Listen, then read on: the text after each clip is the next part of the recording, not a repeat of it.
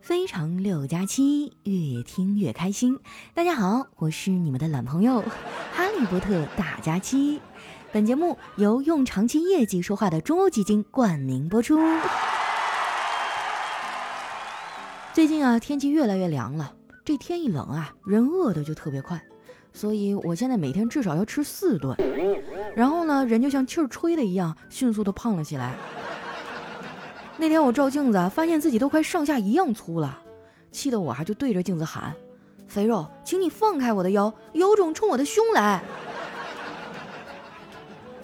不过光喊口号啊是没有办法吓退肥肉的。丸子给我出了个招，让我去拔罐儿，说这个方法很有效果。我听了他的建议啊，就去试了试，这给我疼的哟，在那叫唤半天。回家以后啊，我爸看到我腰上青一块紫一块的，就大叫着说。呀，闺女儿，你怎么像是被盖了章的猪肉啊？这是亲爹吗？啊，有这么埋汰自己闺女的爹吗？小时候啊，我爸就总逗我玩，骗我说啊我是垃圾桶里捡来的，还吓唬我说如果我不听话，就给我扔回垃圾桶里。不过好在呢，我人比较聪明，他说的话我从来没有当真过。那个时候呢，我爸说我是捡来的唯一的证据啊，就是他和我妈的结婚照里没有我。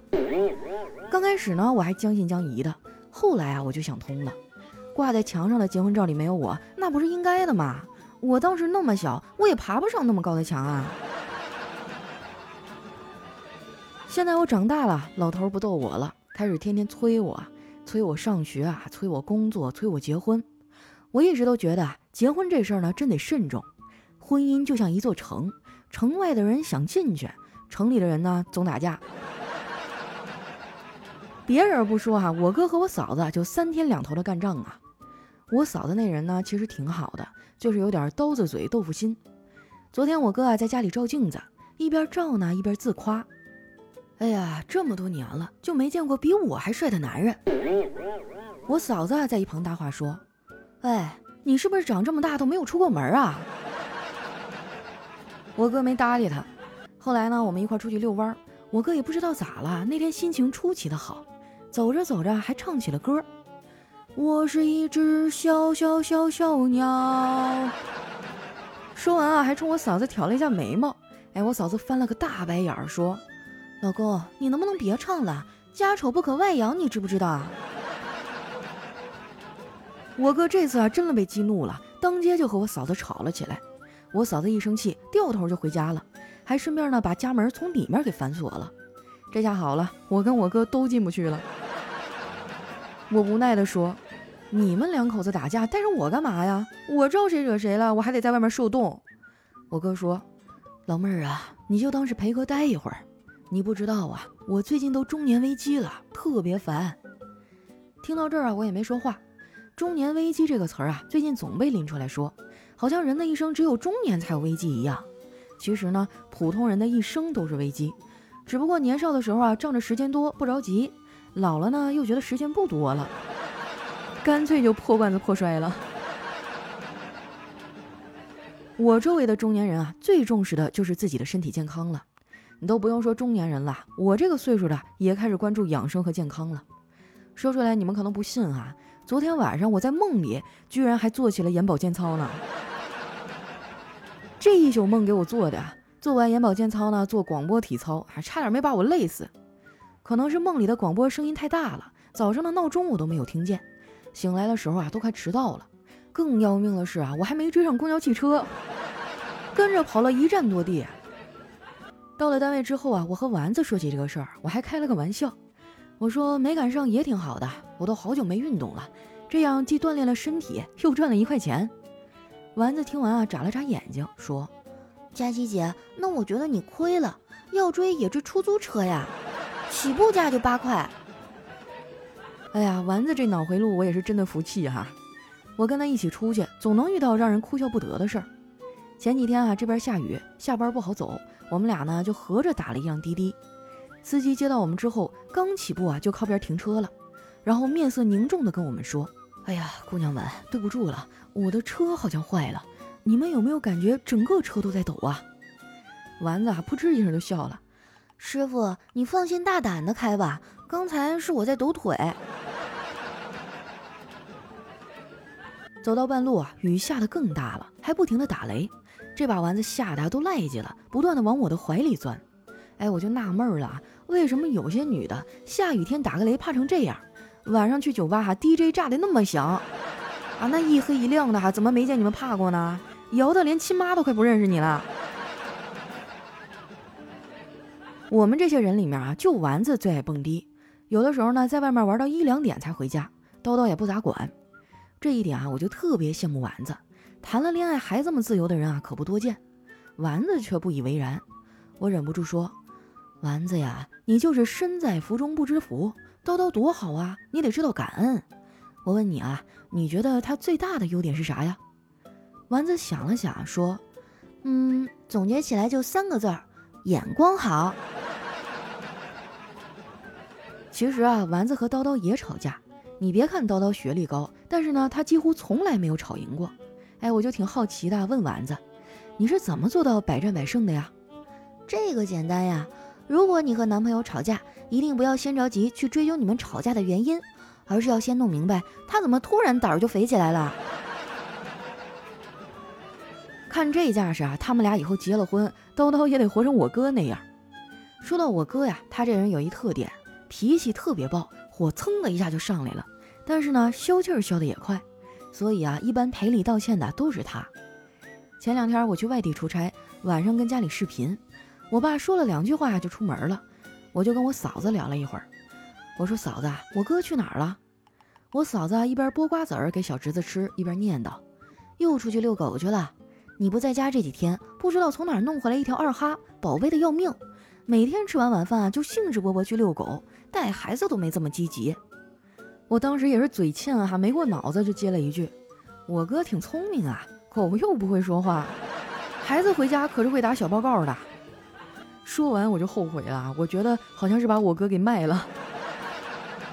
我怕他们两口子因为这事儿打架，就给我哥打了个电话。我哥呢倒也没干啥坏事儿，他带着狗啊在彩票站蹲着呢。一想也是啊，就他那点零花钱，也就只能买得起彩票了。我跟他把说漏嘴的事说了一下，然后劝他：“哥啊，靠买彩票发财太难了，估计这辈子是费劲了。你能不能动动脑子，想想别的赚钱的道啊？”我哥说：“你呀，就是站着说话不腰疼，说的好像你有啥好招一样。”哎，我当时特别生气，我好心好意的劝他，他还怼我。于是呢，我就把我买中欧基金的事儿跟他说了一下。虽然我工资不咋高，但是很早就有理财的观念了。建立好的理财习惯，才能抵抗通货膨胀啊！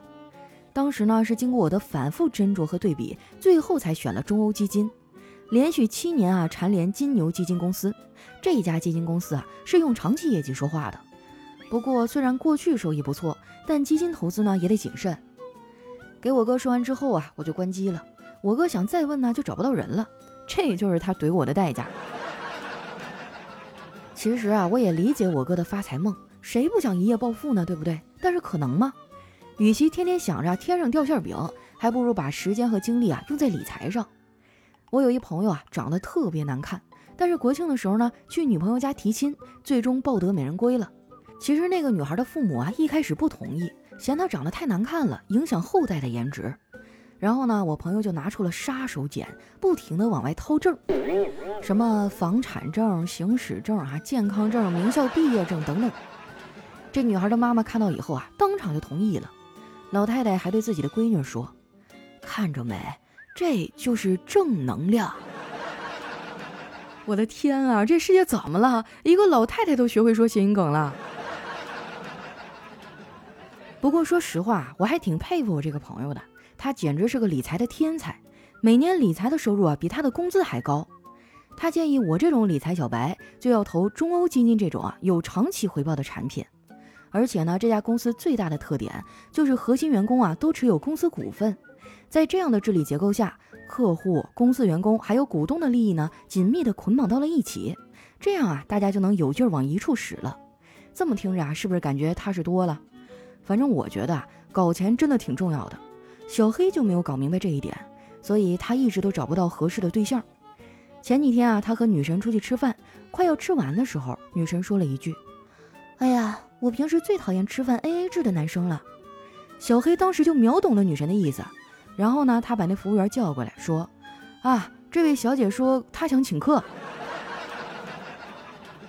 这么抠哈，能泡到妞就怪了。不过呢，他在女神面前还这样，恐怕是真的没啥钱了。小黑呢，其实赚的也不少，就是没有做好理财的规划。我们这个工作啊，平时也比较忙，没时间总盯着那些短线理财，所以啊，就特别适合买中欧基金这种有专人负责打理的基金产品。它能够帮助大家实现资金的均衡配置、高效管理。感兴趣的小伙伴啊，可以点击一下节目下方的小黄条，去官网了解一下更加详细具体的内容。不过还是要重复一下，这个投资需谨慎哈，一定要多看一看。钱这种东西呢，谁也不会嫌多。不用说钱了，哎，我觉得很多东西啊都是越多越好。比如说头发，以前看电视的时候啊，主角会说少一根头发我跟你没完。哎，当时我就不太懂，但是现在我明白了，一根头发也是命啊。成年人的世界真的太难了，经历了太多现实中的尔虞我诈，我就开始喜欢童话故事。我小侄女的童话故事书啊，都快被我给翻烂了，很多故事啊都是信手拈来。前几天在家里看电视，电视里呢正在演《天鹅湖》的音乐剧，我就一时兴起啊，给我侄女讲起了这个故事。我怕故事太长啊，他没有耐心听完，就讲了一个简化的版本。我说：从前啊，有一只天鹅变成了美女，然后嫁给了王子。刚说到这儿哈，小侄女就打断我，担心地说：“可是如果王子让她生宝宝，她下了个蛋怎么办呀？”在初中的时候，我总是爱逛新华书店。那些年，同学们都喜欢迈克乔丹。可是我只喜欢罗德曼，还买了他的自传。我不想得分，我只爱抢篮板。这首歌呢是来自咬客乐队的《我的青春不摇滚》啊，也是我最近非常喜欢的一首歌曲。感谢中欧基金啊对节目的大力赞助。那接下来哈又到我们留言互动的时间了。首先这位听众呢叫口袋范范。他说：“佳期啊，每天晚上都得听着节目睡觉，所以你几天不更新，你的上一期节目啊，我就要听好几遍。佳期，快更新啊！我和肚子里的宝宝都在期待呢，听着佳期结婚，听着佳期怀宝宝。哇，恭喜恭喜啊！这是我们一位孕妈妈听众啊，估计过一段时间就要变成两个听众了。哎呀，突然觉得我肩上这个责任更重了呢，我尽量多更新哈。”要你实在听得不过瘾呢，也可以关注一下我的另外一档节目，叫《人间观察局》，同样也很有意思啊，而且呢是和我的好朋友小黑一块搭档的，你可以关注一下。下面呢叫大爷来玩啊，他说我和男朋友啊到公园里玩，在公园的湖边呢，我看到水里啊游着一对鸳鸯，我很羡慕，不由得见景生情，抓起男友的手，深情地说：“亲爱的。”让我们今生今世都像这对鸳鸯一样，永远遨游在这爱的海洋里，好吗？男朋友听完以后，居然扑哧的笑出了声，然后呢，不解风情的说：“鸳鸯怎么会游到海里呢？除非是被棒子打过去的。”你男朋友肯定是个理科生吧？钢铁直男呢？下面呢，叫人生不容易。他说：“平时啊，开玩笑开习惯了，结果跟女生表白，人家以为我是开玩笑呢，怎么办啊？”他才没有误会呢，只不过是他比较善良。下一位呢，叫佳期的陆墨，他说：“一个二货还经常夸耀自己智商能达到二百，并且呢是在某个网站测试过的。”我说：“你确定没有测错？肯定没有啦，我觉得啊，给你测低了。”这二货一脸高兴地说。哎呀，可真是知音呐！对呀，我觉得至少给你少测了五十分儿啊，二百加五十，嚯！下一位呢叫瞅你漂亮，他说二货男朋友太狠了，我和他闹分手，嚷嚷要回家，开始收拾行李，什么毛衣毛裤啊、秋衣秋裤啊，这呀那呀的。那二货急了，抱着我那些衣服啊就往盆里塞，瞬间接上了水，一气呵成，还说我看你怎么走。瞬间我就无语了，然后在家里洗了一天的衣服。你男朋友可够机智的呀，这办法值得学习模仿哈。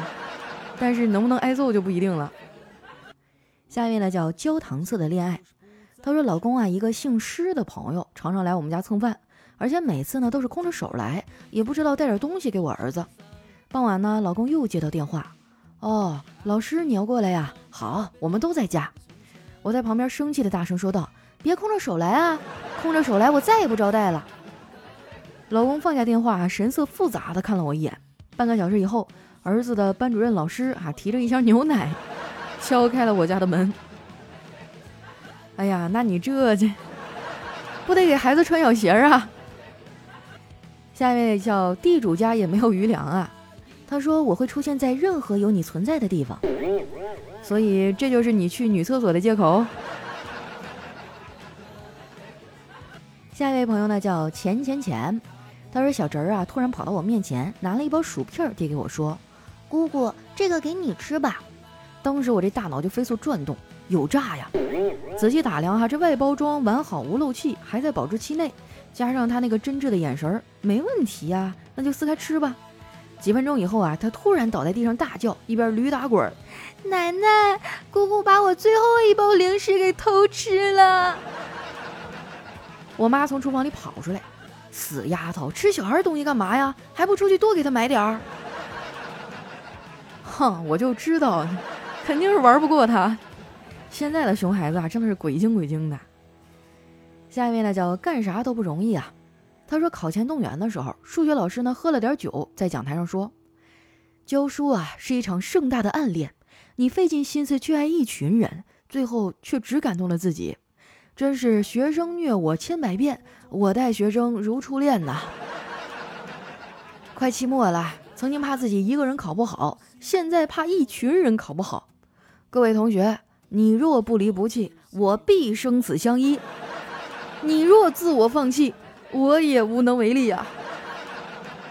顿时全班掌声雷动啊！我去，老师你刚失恋吗？下一位呢，叫我想要苹果十三。他说用一件事儿哈形容一下东北到底有多冷。呃，举个例子啊，就是我刚打车，那司机说啊，他的车门冻上了，打不开。下一位呢，叫宇宙少女希尔达。他说：“真心不过红钞票，感情不过瞎胡闹。下山虎，云中龙，圈子不同别硬容。”虽然总感觉好像哪儿有点不对哈，但是还异常的对仗工整呢，挺押韵的哈。下一位呢叫佳期的优雅，他说：“超市里啊贴了‘谢绝试吃’字样的商品是不可以吃的，除非呢你当场掏出身份证，说出你的名字叫谢绝。”哎，我就特别喜欢逛大超市里面那种试吃区，基本上吃一圈以后出来饱了。下一位呢叫鼠标垫儿，给我一个。他说老公啊从事家电维修工作多年，技术了得啊，家里大大小小的家电坏了都是他修好的。今天他在家还闲着没事儿干，就把女儿啊失声很久的这个点读机给修好了。女儿一脸崇拜的对着老公说：“老爸，你太厉害了，居然把我的点读机给救活了。”我把它弄坏，费了很大的力气呢。下一位呢，叫想念假期的第一百天。其实有很多时候啊，我内心很难过，却一直忍着不让自己哭出来。你知道为什么吗？你是不是怕你哭化了妆吓着人呢？哎呀，有的时候嘛，人难免有难过，还有崩溃和脆弱。那你想哭就哭呗。那句话怎么说来着？男人哭吧，哭吧，哭吧，不是罪。那女人就更没问题啦，找个小姐妹是吧？吃点饭，喝点小酒，发泄一下，然后第二天精神抖擞去上班。下一位呢叫国色天香，他说我的女朋友啊觉得我是个完美的男人，因为我总是会把马桶圈放下来，从来不会尿在上面。等哪天他发现啊我其实是尿在洗手盆里的时候，不知道会有多生气呢？那你这有点过分了，你这纯粹是素质问题啊，你这是使坏。你就不怕你女朋友哪天拿你的牙刷刷马桶？